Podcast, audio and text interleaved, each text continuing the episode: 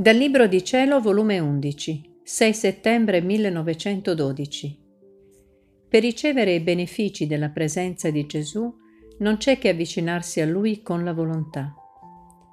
Continuando il mio solito stato, quando appena il benedetto Gesù è venuto e mi ha detto, Figlia mia, io sto con le anime dentro e fuori, ma chi sperimenta gli effetti? Chi si avvicina con la sua volontà alla mia? Chi mi chiama, chi prega, chi conosce il mio potere e il bene che posso fargli. Altrimenti succede come a quel tale che tiene l'acqua in casa e non si avvicina per prenderla e bere. Ad onta che c'è l'acqua, non gode il beneficio dell'acqua e brucia dalla sete. Così, se si sente freddo e mentre c'è il fuoco, non si avvicina a riscaldarsi.